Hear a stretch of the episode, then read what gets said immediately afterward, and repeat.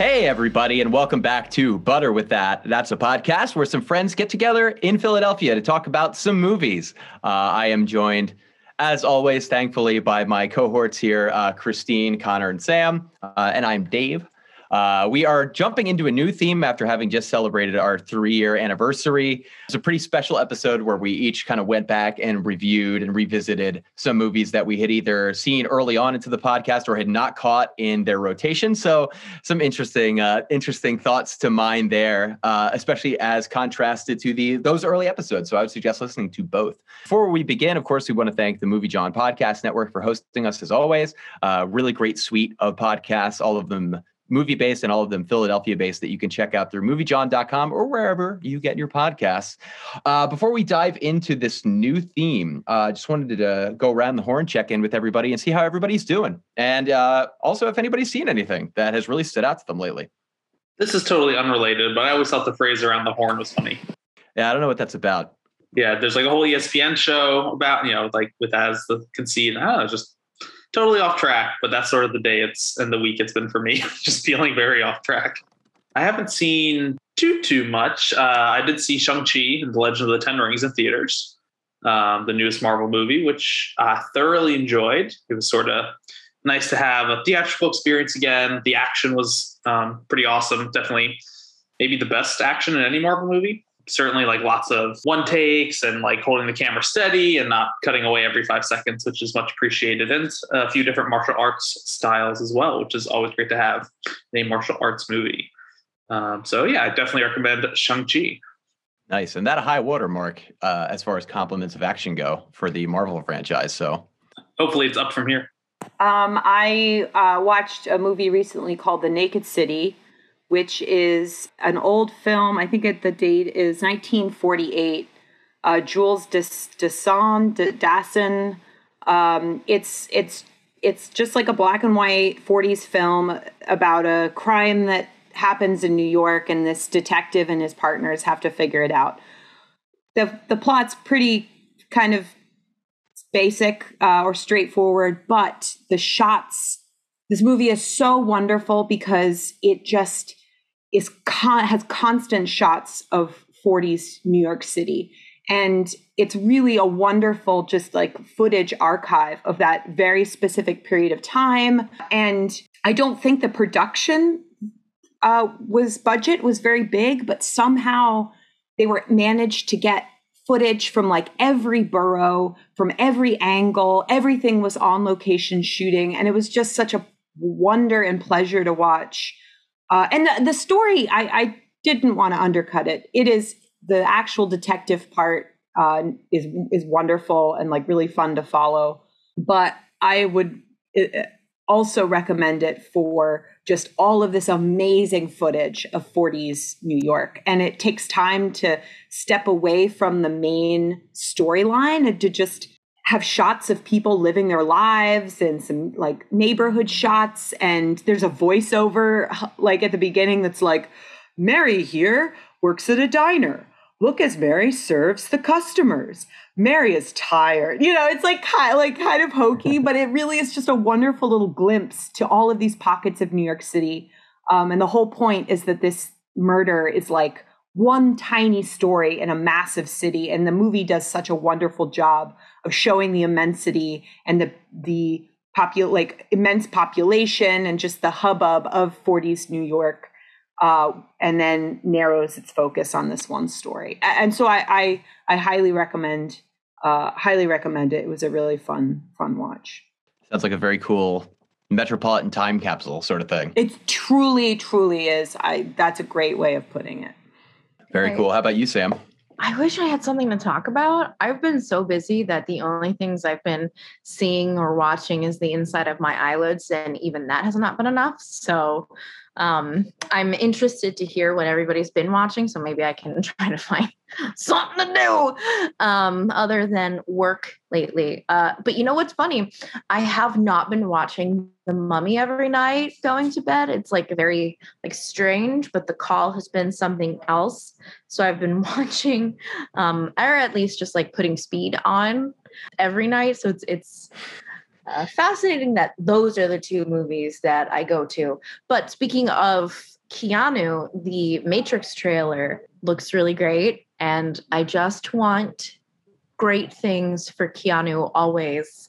And it looks looks looks like it's gonna be great. Or I hope. It's like it's like John Wick was just plopped into the Matrix like series. he just looks like John Wick. It's like this isn't Neo. This is Keanu trying to film two movies at once. the, I'm not. The trailer looks so ex, like awesome. I'm so excited. So they're are they're operating on the idea that like two and three didn't happen. No, it seems as though it's pr- a pretty established continuance and not a reboot, and is oh. really rooted in kind of the way that the third movie ends in a way as far as what I can tell. Uh, so it does sound like it's going to be continuing the story. So I suppose folks will have to go back and watch those, which is uh, unfortunate in my opinion. But I mean, well, you know, we'll see. Uh, and also, it does look interesting in the sense that I don't think it looks like other Matrix movies, like the kind of the shooting style and the aesthetic and everything else, the production design and everything kind of has a different feel. So uh, I'm looking forward to it, uh, but I'm cautiously optimistic. Fair enough. I think no matter how the Matrix Resurrections turns out, there'll be probably hours of of stuff for us to talk about if we all go see it. Yeah, and to break down and to debate over.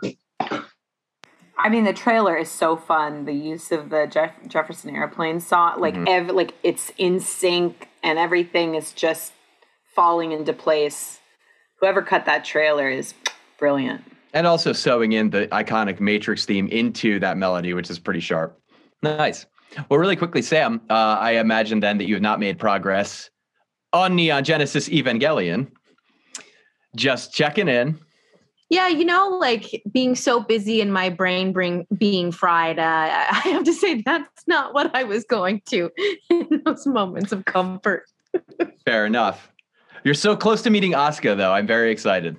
Well, that was uh, you know, nice to go around the horn. By the way, the etymology of around the horn, uh, it turns out, is uh, in the days of tall ships, any sailor who sailed around Cape Horn was entitled to spit to windward. Um, so that's going, that's going around the horn. I'm going to ask Tom about this tomorrow. Like, Tom, tell me a little bit more about going around the horn.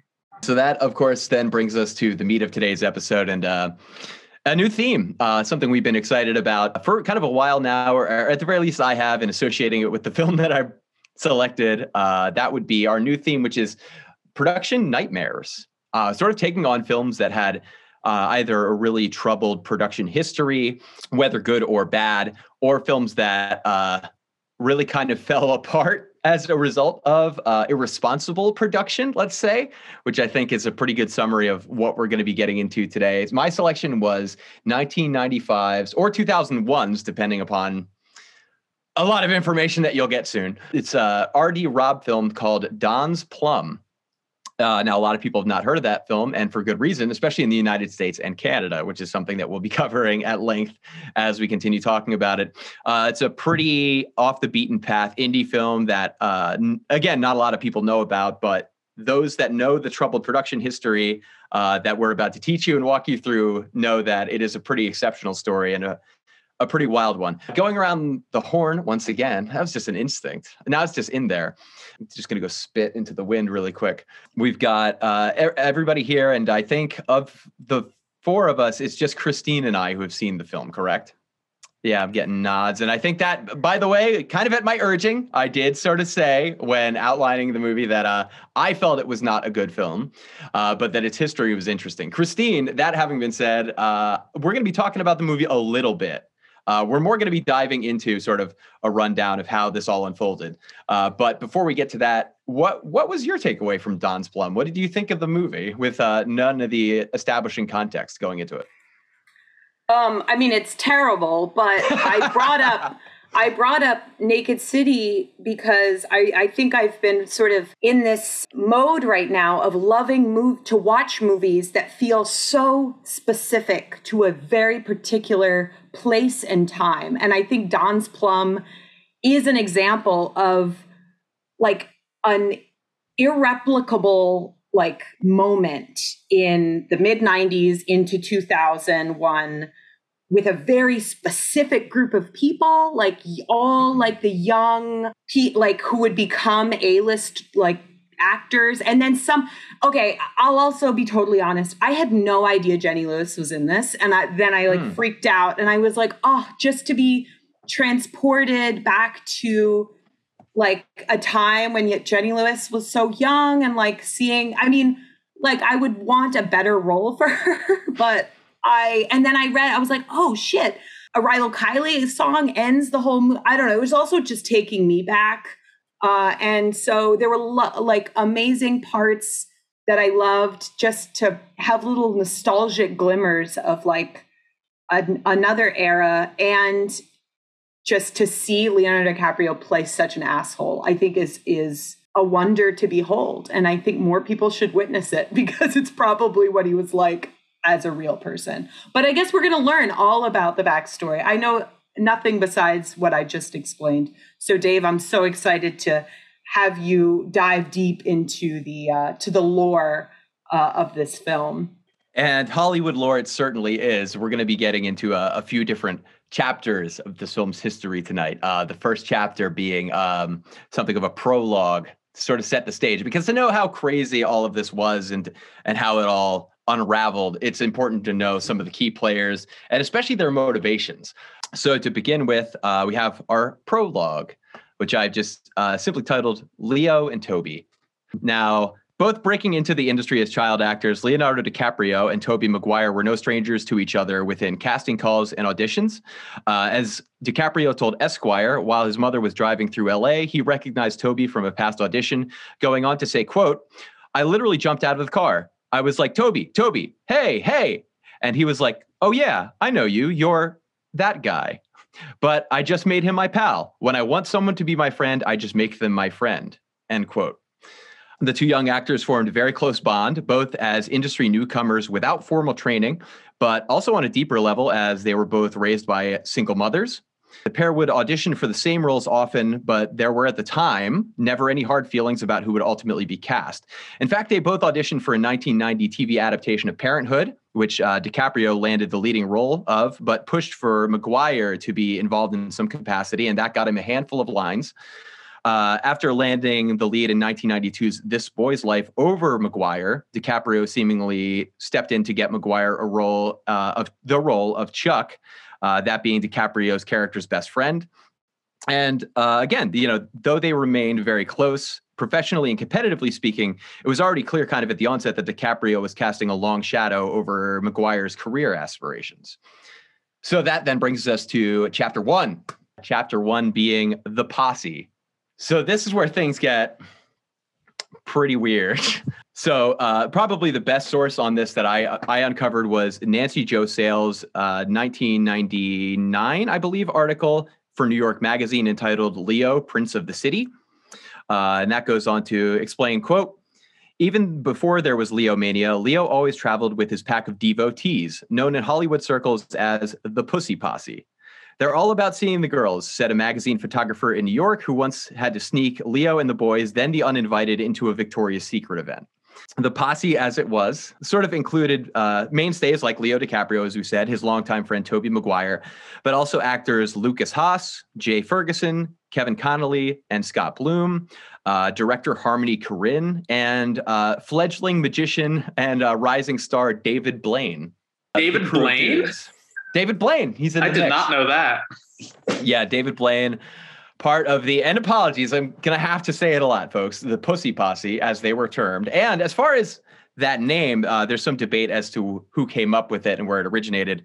Uh, we're going to get to that in a second. But in just in general, the posse was known within the industry as a group of kind of loudmouth gadabouts who would cruise the town for women, occasionally brawling with security, and basically never tipping anyone. As concerns the name, whether Sales coined the name for the group herself uh, in that revealing write up or the name was self assigned, uh, the members of the group have since shared their thoughts on the group's moniker and reputation over the years. Uh, these are some testimonials that they themselves provided when interviewed about the subject uh, in an oral history that was conducted a few years ago. Tobey Maguire said that the posse really started as a group of young sons of single mothers hanging out between auditions, trying to make sense of being an adolescent in this weird industry. The pussy stuff was just a natural progression. Uh, Kevin Connolly added, uh, anyone who tells you that the posse was just about fucking wasn't there. Uh, Jay Ferguson, I'd say it was mostly about getting girls to sleep with us. so some conflicting reports. Kevin Connolly even catches himself, and then uh, this is him again. Can I go back a second? And apologies here, folks. The pussy posse was formed to chase pussy and then have sex with it. Definitely. But I think a lot of us were chasing something else. Let me rephrase. I'll tell you what it was about friendship, solidarity, and good times between a close knit group of guys. And sometimes there was a girl there too. Uh, magician David Blaine added, I always thought the name was kind of fucking lame. I wanted us to be called the Guild. That's the worst. I don't know why that's the worst. because comment that to me, like but it still is. it's like oh if we if we uh dump a shit of sophistication on it it won't be shit and it's it's still shit Well, his justification for the idea was that we were all masters of our craft, some of us more so, or much more so than others.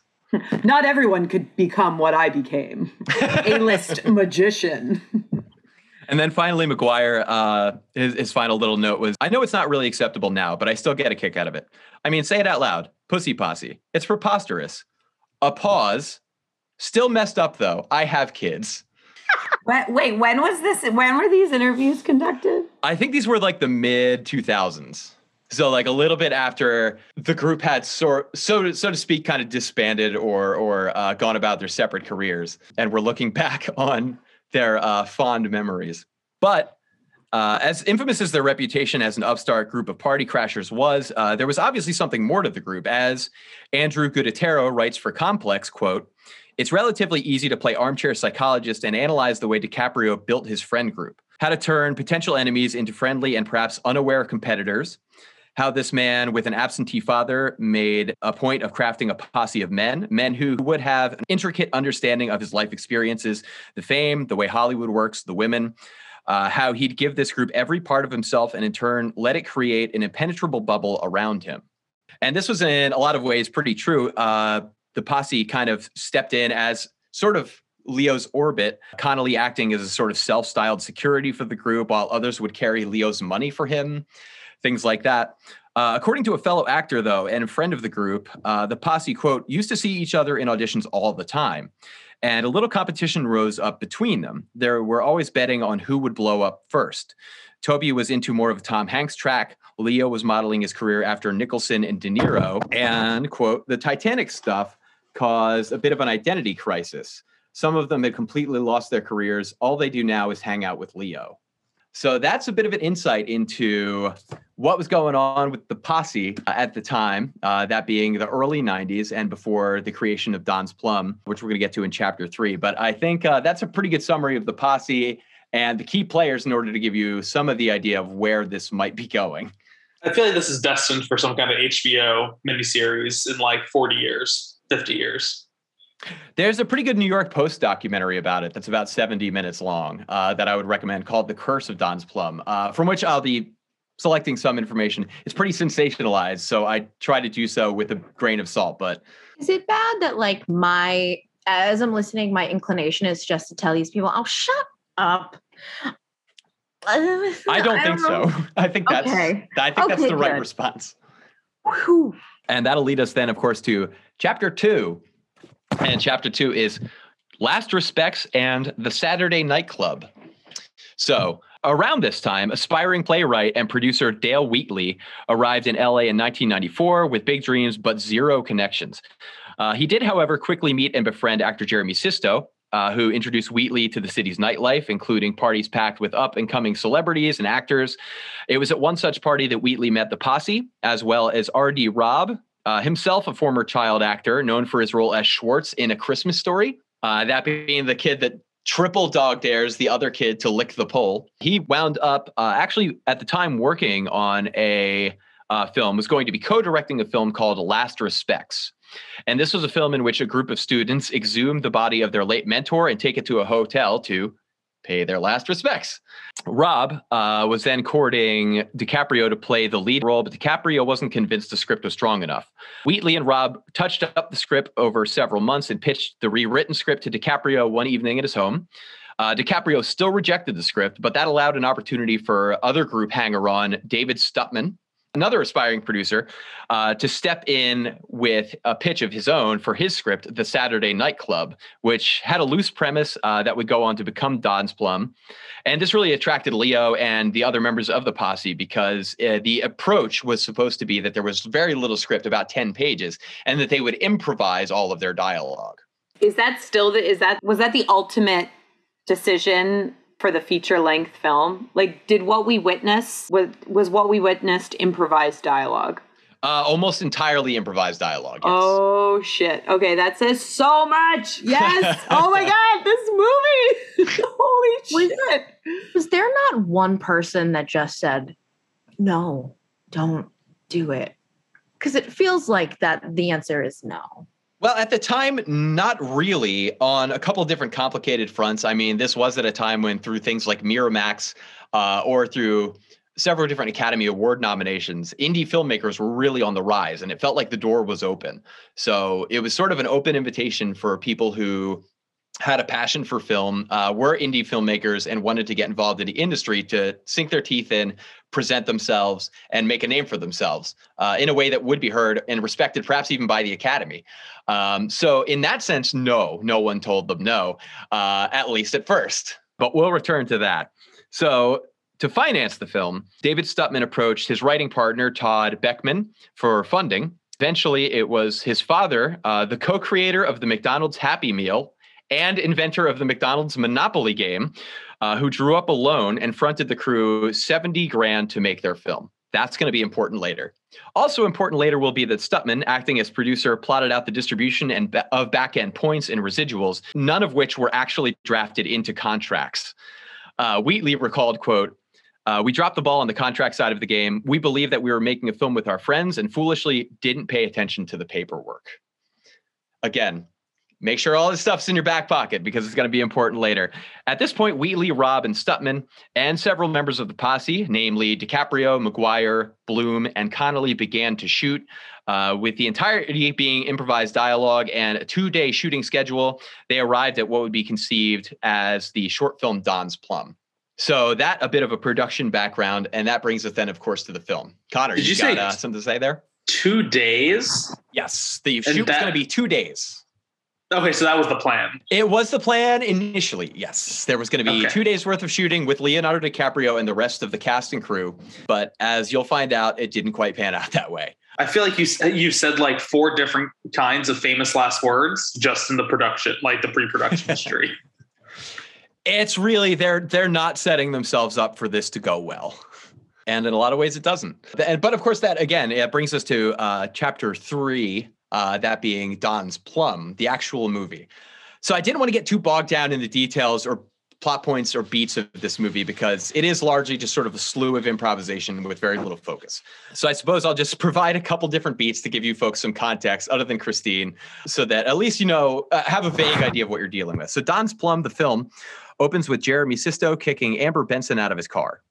Uh, and I do mean literally kicking her out of the car, saying, I'm going to kick you out of my car now because I need to know that with pleasure and with brute force, I got you out of my life. Great way to set a tone for a movie. Uh, elsewhere at an em- Elsewhere at an empty acid jazz slash burlesque club, uh, singer Toledo Diamond, it's his real name, by the way, croons to no one as Tobey Maguire tries in vain to pick up women to bring to meet his friends at a diner. Eventually, Meadow Sisto, who is actually pretty good in this movie, agrees. Tobey Maguire is just peak, just adolescent. I don't know. It is just, it is a revelation, honestly, to witness. I mean, I think he's uh, the weakest link in this movie by a I mean, it's horrible. By revelation, by revelation, I mean not his performance, but just that this was caught on camera. Like, I think that this movie, like, captured something that, like, is somewhat. I think. I think this is my assessment of Maguire and DiCaprio. That it's like this horribly unfiltered insight into their lives and like who they were at that very specific point in time and it is it is rough it is a rough ride for all of them but like Tobey, I just can't. I just was laughing the entire time through all of those scenes, especially as he's trying to get uh, the person that he meets to the diner. What I what what's what's her name? That I don't remember the characters' names. It's Okay. Meadow Sisto. all right, Meadow Sisto. Oh, Jeremy's sister. hmm Meadow Sisto getting her to the diner. It is rough. And they're like close ups of his face and his little lips. it's just so Just great. a lonesome cowboy Oh waiting for his girl. It's bizarre. He's a cartoon character in this movie. that's the thing. You cannot write what he is doing.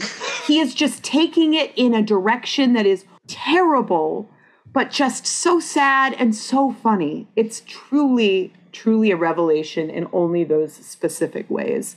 Well, we're then introduced also to the rest of the crew, that being Scott Bloom and Jenny Lewis, who just had sex. Bloom convinces her to go to Don's Plum with him. Uh, maybe I should come with you, Jenny says, because I failed to come with you earlier. um, Her line delivery is so bad. Oh no, I guess it's is it improv like it's improvised. okay, Yeah. well she's like so over it. Uh, and then we arrive at Don's Plum, an all night diner where Bloom and Lewis are obnoxiously playing harmonica and discussing grunge versus Bob Dylan. Thank you, Quentin Tarantino, for that. Um, eventually, Maguire and Sisto arrive alongside Kevin Connolly and Amber Benson, who he's picked up in his Jeep. Uh, we start getting also little interstitial cutaways, uh, these sort of like confessions that these characters are having, talking to themselves in the bathroom mirror, which becomes a recurring motif, sort of an insight into the character's interiority, such as it is. Leo eventually arrives uh, and joins them immediately, offering, Do you girls masturbate at all? You know, just trying to get to know you a little bit. Uh, they discuss masturbation to varying extents for what feels like a very long time. DiCaprio mocks a heavy-set woman until Amber Benson takes offense and DiCaprio begins berating her. Uh, he says things like, "How about I take my shoe and shove it in your mouth? I'm going to throw a bottle in your face, you goddamn whore," etc. Eventually, she storms out in disgust, throws her boots after them at the table, and DiCaprio throws a glass after her. Uh, apparently, this scene was the producer's idea because DiCaprio felt after one day shoot in a film with no script that she wasn't a strong enough actor. So they decided to basically harass her out of the movie. At the end of the scene, DiCaprio and Connolly high five. it's so bad. It's it's awful. But it's it like feels tactile and real in a horrible way. But uh, so Leo was, yeah. I mean, like, it, I feel like it's just an insight into how much of an asshole he was. I mean, they all were, but like especially DiCaprio. Mm.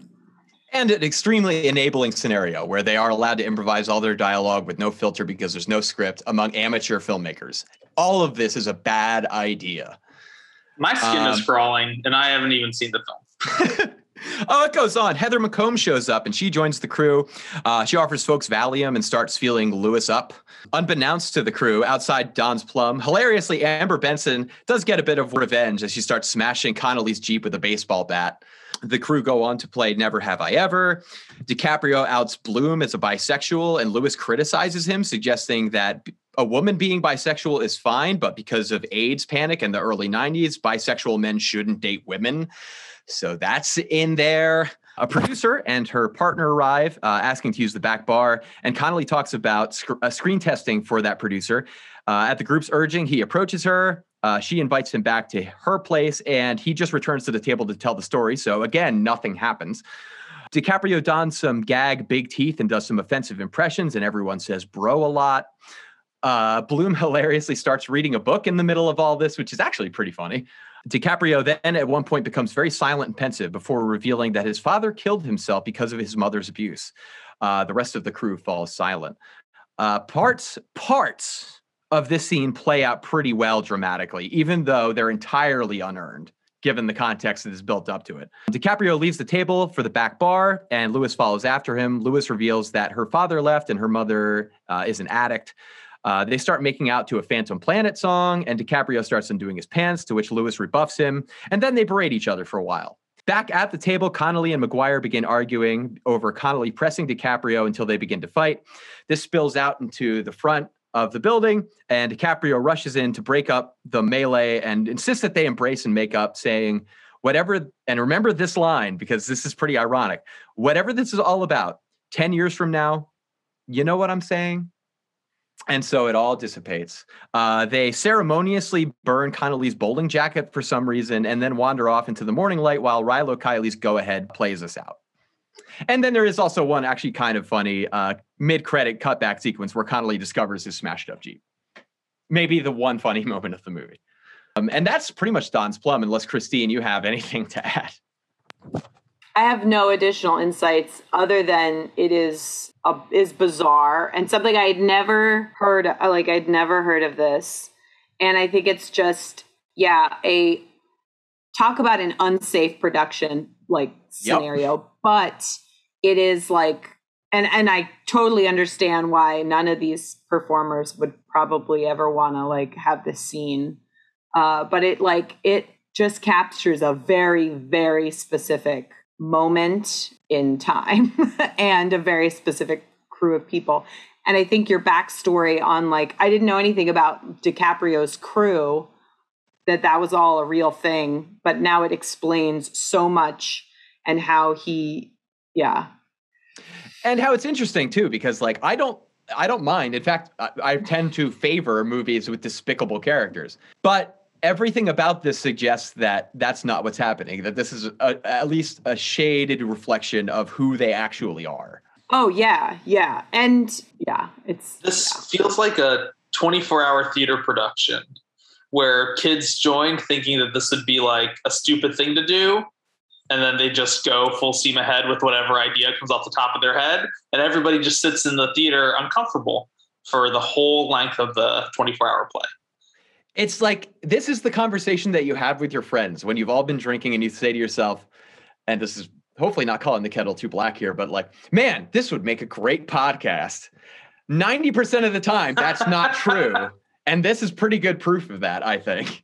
But I think it also it also just captures problematic like enabling of that entire industry. Like and it, it still exists today and I and I think it the fact that this movie could go forward and the fact that people agreed to it and that it's just like you have people of all ages involved in this production and there are so many so many moments where somebody could have been like and and cut. And then as we talked about earlier it's just sort of this enabling cycle. It becomes kind of an echo chamber of unchecked performance and a lack of direction so that, but that, yeah, that in essence is the movie. I mean, that brings us then, of course, to chapter four, which is the fallout. Uh, this is easily the most ridiculous and intense portion of the story, I would say, and pretty illuminating. It really kind of sheds a light on uh, how, at a time when uh, 90s indie films were really becoming popular mainstream culture, when people were making names for themselves while being industry outsiders, this is an example of the industry biting back in a lot of meaningful ways, and perhaps not without good reason. So, after feeling enthused about the edited footage, Wheatley and Robb, uh, the director and co-director slash screenwriter, uh, as as as much as he was, felt that there was much more to Don's Plum, and that it could, in fact, become a feature film. Uh, originally, it was going to be a short film. They had the idea that we were going to make this film in two days, uh, and it'll just be what we get but they they felt that the material upon reviewing it was strong enough uh, that they could add to this movie. So they arranged for the cast, except for DiCaprio, but explicitly with Tobey Maguire, to return to shoot several pickup shots, extending the film's runtime from a short to an official feature. Are those? Uh, I'm so sorry to interrupt. Are those the bathroom scenes? Where they're looking in the mirror. I think a lot of them are the bathroom scenes, and all of it, all of the beginning with Maguire is, is an added second shoot these scenes cut like in the middle of like some tense moments it'll cut to people looking at themselves in the mirror in the bathroom and like talking to them be like this explains all of my problems like basically revealing life details. It's just a shows a very poor screenplay when like people are having to like explain details of their lives as they're standing in front of a mirror reflecting on their past. It's rough and an unearned sense of like introspection and sentimentality to these characters who are just on their face disgusting. Like it tries to sew in all sorts of narratives that there's an explanation for why they're this way, but it seems as though they're just kind of assholes. So when later asked uh, in his deposition if uh, Maguire ever told DiCaprio of his returning for a second shoot, Maguire testified, "quote." I don't think so. Uh, maybe maybe they said we'd had enough to cut a film over 70 minutes, or I don't remember, 80 minutes. I don't remember. End quote. DiCaprio was informed about the extended shoot and the possibility of a feature cut and was immediately apprehensive, and understandably so. According to Wheatley, he and Robb promised that if the finished edit wasn't up to DiCaprio's standards, the film wouldn't be released at all. Uh, mind you, at this point, nobody has a contract or a production agent overseeing the treatment of Don's Plum. So everyone's pretty much in the dark as far as how this film is coming along. At that point, though, Tobey and his manager decide, okay, well, maybe we should have a look at this movie. Uh, now, bear in mind that he's the first, he and his manager are the first people to see the rough cut of the film beyond Wheatley and Robb and their editor. At the time, also important to consider is that not only does DiCaprio entirely outperform Maguire in Don's Plum, but that this was also at a time when Maguire's star was beginning to see a bit of a rise with films like The Ice Storm, Deconstructing Harry, and Pleasantville. And it was rumored that James Cameron was about to announce developing a Spider Man movie, which caught the ear of Tobey Maguire and his manager. So these are all elements that are cooking, sort of simmering, stewing, boiling over in the mind of Tobey Maguire as all of this is going on. Meanwhile, Jerry Metters, an established studio executive, uh, became really intrigued with the film. To generate interest in distribution, Metters suggested uh, an advanced screening to the cast and crew, as well as other executives and industry heavy hitters. DiCaprio crucially wasn't planning to attend this screening, which is an issue because Wheatley and Robb had promised that if the film wasn't up to his satisfaction, then it wouldn't be released. Uh, Metters, however, put out a press release about the upcoming screening, saying, not in the article, but saying to friends and apparently a lot of loudmouths in the industry, that if DiCaprio didn't approve of the feature, that quote, at least Leo would know we have a voice in the press. That's going to be pretty important. So hang on to that detail. The screening itself, though, was a resounding success. DiCaprio was able to make it, and he responded really warmly to the film. He was reportedly rolling on the floor and high fiving cast and crew. Uh, this a quote from Wheatley again. Quote, everything was better, man. In many ways, Don's Plum was a love letter to our friends.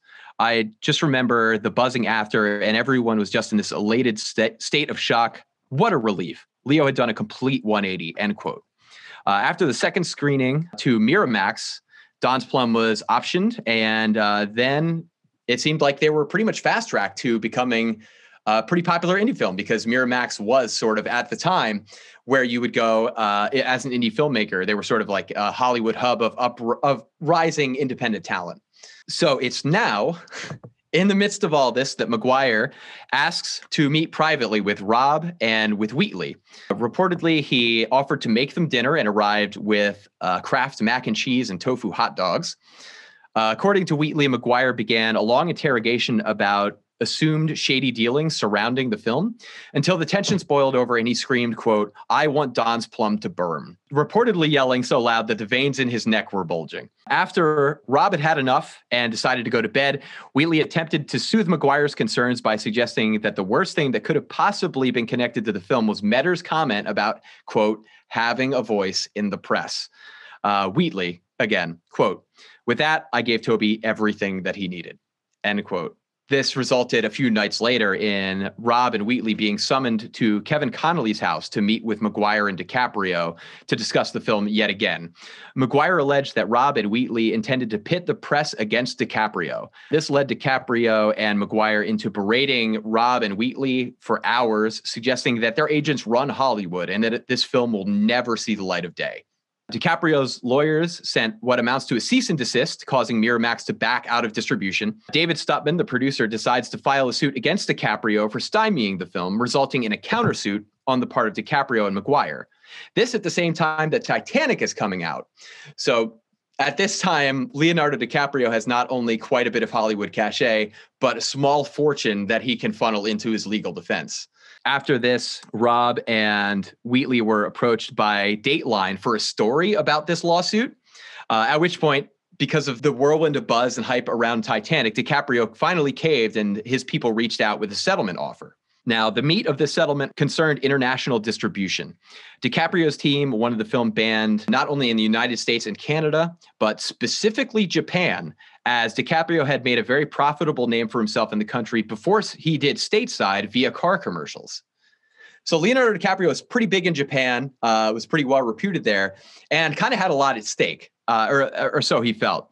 The film would re- go on to remain banned in the United States and Canada, but was allowed a conditional release in Japan, provided that several edits were made to the film, particularly surrounding DiCaprio and Maguire's improvisation surrounding anal stimulation during masturbation. Apparently, that was one of their big issues with the film. Also, the property, uh, Don's Plum, the film itself, was responsible for all of these legal fees, which amounted to a loss of over $2 million in profits. But Robb and Wheatley finally had their film. So, again, guys, they can't screen it in the US, can't screen it in Canada. They barely squeaked by getting Japan. Who do you think would pick up this film in Europe? I, I, oh, I read it on the wiki page. It's uh turns out it's provocateur filmmaker and known asshole Lars von Trier, mm. who decided to pick up the film with his uh, Zentropa Productions, placing a bid for a European distribution, allowing the film its 2001 premiere in Berlin. Then a Japanese distributor contacted the team with a $1 million offer only to discover that another Japanese distributor had already secured the rights for the film for $175,000. Now, apparently, what happened here was that during production, Stutman, the producer, had sent a memo to the company confirming their offer, which, uh, you know, $175,000, uh, which, due to arbitration when the film was stalled in production, guaranteed the company the rights to distribute the film in Japan. This meant that the entire $2 million legal battle over the rights to sell the film in Japan, in effect, cost the film $1,875,000. This also caused other international markets to devalue the film's distribution rights, costing the film further untold sums of money. Uh, after a majority of the international sales were then handed over to the film's lawyers because of their owed dues for the suit, the principal players were left with almost nothing. Uh, Dale Wheatley, the producer and uh, co writer of the film, again, co writer such as it were, uh, to this day claims that since shooting the film, he has personally made a sum of $180 from the film. This is amazing. This is just wild. How is it able to still be up on YouTube? Uh, I don't know. I guess it's it's uh, sort of like a fair use thing or something. Maybe I really don't know how that works. It's been on YouTube for a couple of years. It's a really, really. I will say it's a really, really, really low quality image uh, on that video. It's maybe like I wouldn't say like like 480 at the most. And you can kind of get a sense that like there were some shots and there is some shot composition. There's some cinematography in this movie that is kind of interesting, but you can't really make it out on that video. I will say most of it's distracting. Like all of the shots in the like uh, the club with the burlesque dancer. Like, like oh, there were some shots. Crazy. there were some shots from the ceiling. Like the guy is singing and the dancers are dancing, and they're trying. Like you can tell that they're trying to create a mood, but mm. the angles are so fucking distracting. It's like camera on the ceiling, camera at, at the stage, camera on a chair, camera like at someone's feet, and it's like, what are we supposed to be paying attention to? Clearly, nothing because this person didn't know what they were doing, but I will say because I I watched this film twice and I I promise I'll never watch it again. I would encourage I would discourage people from watching it, but I would encourage them to see the first like 10 minutes for this acid jazz club sequence because it's fucking bonkers. It's one of the craziest and most chaotic sequences I've seen in a really long time from a direction standpoint and from a content standpoint. There were a couple I think I yeah, there were a couple close-ups of like people's faces that I thought were kind of cool. Like there's one shot in the diner where it's like from the back of someone's head looking like towards Tobey Maguire's face and you can just sort of see half of his face and everyone's smoking cigarettes like the entire movie but mm-hmm. there's like a like there's a shot of him like smoking a cigarette but it's like half of his face or something I it was it looked it looked pretty cool. It was a moment where I was like, "Oh, okay. That's that's a thing." so so just to be clear like we were saved this travesty of a movie because of Tobey maguire concerned about not getting enough screen time or something along those lines and then a particular scene about anal stimulation during masturbation those those are the things that saved us I mean, those are the big kind of. As far as the court case is concerned, there there are a lot of reasons why this movie wasn't released, and in fact was banned in the U.S. and Canada. It was largely because of DiCaprio's claim that he never understood this to be a full length feature, and wouldn't have agreed to it. There is Maguire. Yeah, Maguire Maguire's motivations are a good deal more complicated, I think. I mean, Maguire, I think, again, was the first person to see the rough cut of the film before even Leo had seen it. So I think, for me, I think that Maguire rightly understood that he was overshadowed by DiCaprio in a movie when he was trying his hardest to be in competition with him, despite their long friendship. And and also all of the personal details that he would have preferred be edited out of the film. That's the thing. It's it's really I mean, from what I was reading, it was shot between 94 and 95 and wasn't released till 2000 or like the I think 95 and 96, but yeah. Or 95 to 96 and the intention wasn't to release it or it wasn't complete till 2001. Something imagine, like that, yeah. Imagine looking back and being like 22 or something and then participating or like maybe being like 23 and participating in a film when you were like 18 or like 19 and you're you would be so embarrassed especially i mean maybe they dug it like maybe they're like oh this is great. This is exactly like what i was like and it really captures that moment in my life.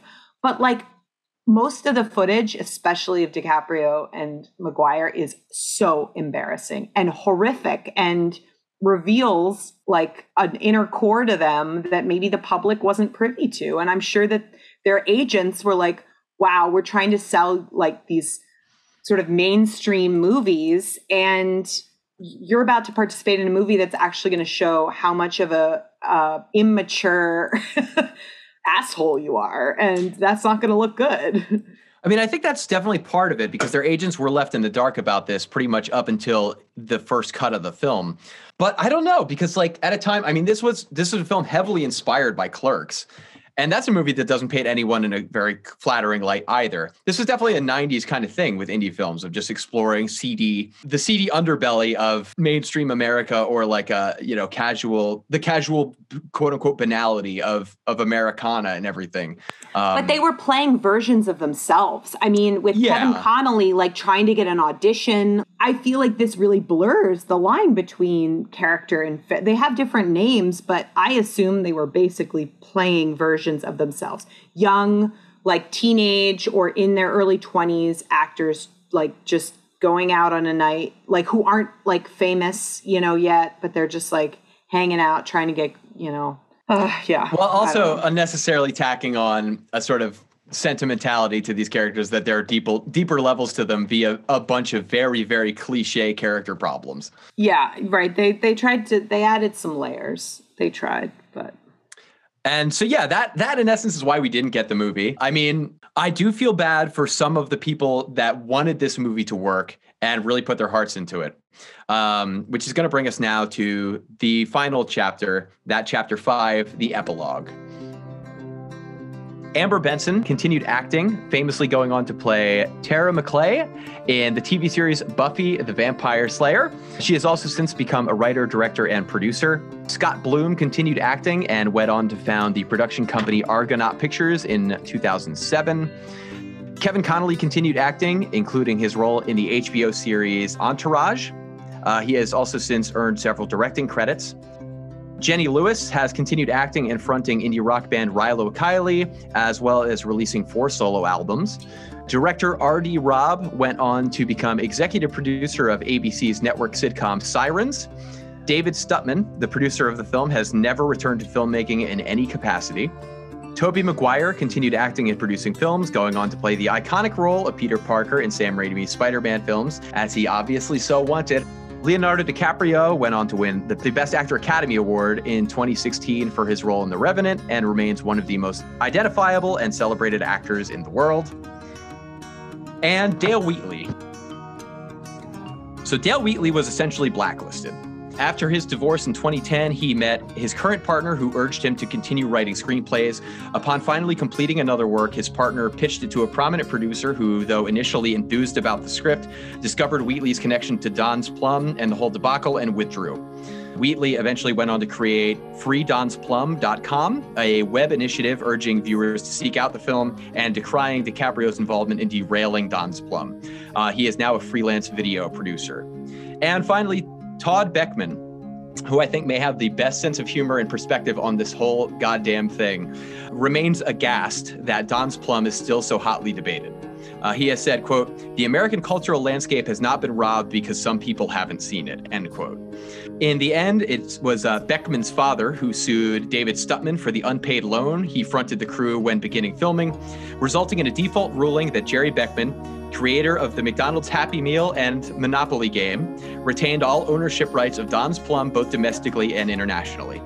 When asked what he would do with the filming rights following his father's passing and the film rights transferring to him, Todd Beckman added, quote, what I would really like to do is arrange a meeting with Leo and Tobey and get the film canisters, like in a trash can, light them on fire, and just watch the reels burn to the ground.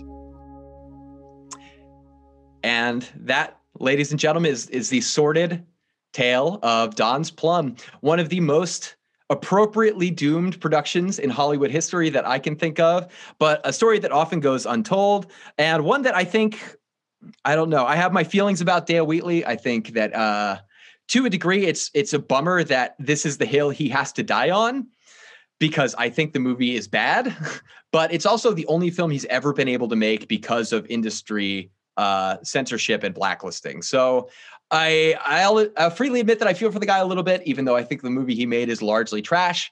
But it seems as though he bore the brunt of it, and uh, perhaps not unduly for uh, lack of planning and lack of understanding, for for naivete of the industry. Uh, but at the end of the day, that probably shouldn't be enough to ruin a man's life. So I think it's it's interesting in that regard, and I think is important to talk about, especially because in the 1990s, as we've discussed through Miramax and people like Harvey Weinstein, a lot of people, a lot of people a lot of indie filmmakers and outsiders were given a chance, as were they, but it seems as though they really didn't recognize the obligation of the opportunity at their feet. And that's largely why we have the story of Don's Plum. Thank you for sharing that, Dave. I thoroughly, it's like, uh, it's like I'm a listener to my own podcast. That was amazing. it's just a wild story. Yeah. Yeah. a really, wild uh, ride. A lot of, uh, well, it's really nothing but hurdles. So in that sense, it's pretty interesting. I'm glad I misunderstood the assignment and watched it just to see what it was because I just couldn't believe all of like the young versions of all of these people in my mind who are like, you know, A list adult performers. And then it's like, oh shit, they were all awkward, terrible teenagers. all very flawed, flawed, but privileged and powerful people who were handed the keys to a movie by directors and producers who didn't know what they were doing. And mm. you wonder why it backfired. Uh, of course, we want to thank you guys so much for tuning in and listening as uh, as we discuss this movie again. I would not recommend it, but I would recommend the myriad articles that are available about it, as well as uh, the Curse of Don's Plum, that a New York Post documentary about it. Um, check out freedonsplum.com uh, and give Dale Wheatley a shout. From what I understand, he pretty thoroughly polices content about this movie online. So Dale, if you're listening, I did uh, did mention your website. Uh, but aside from that, uh, yeah, just really a wild and insane story. We're going to be getting into some other really insane stories moving forward.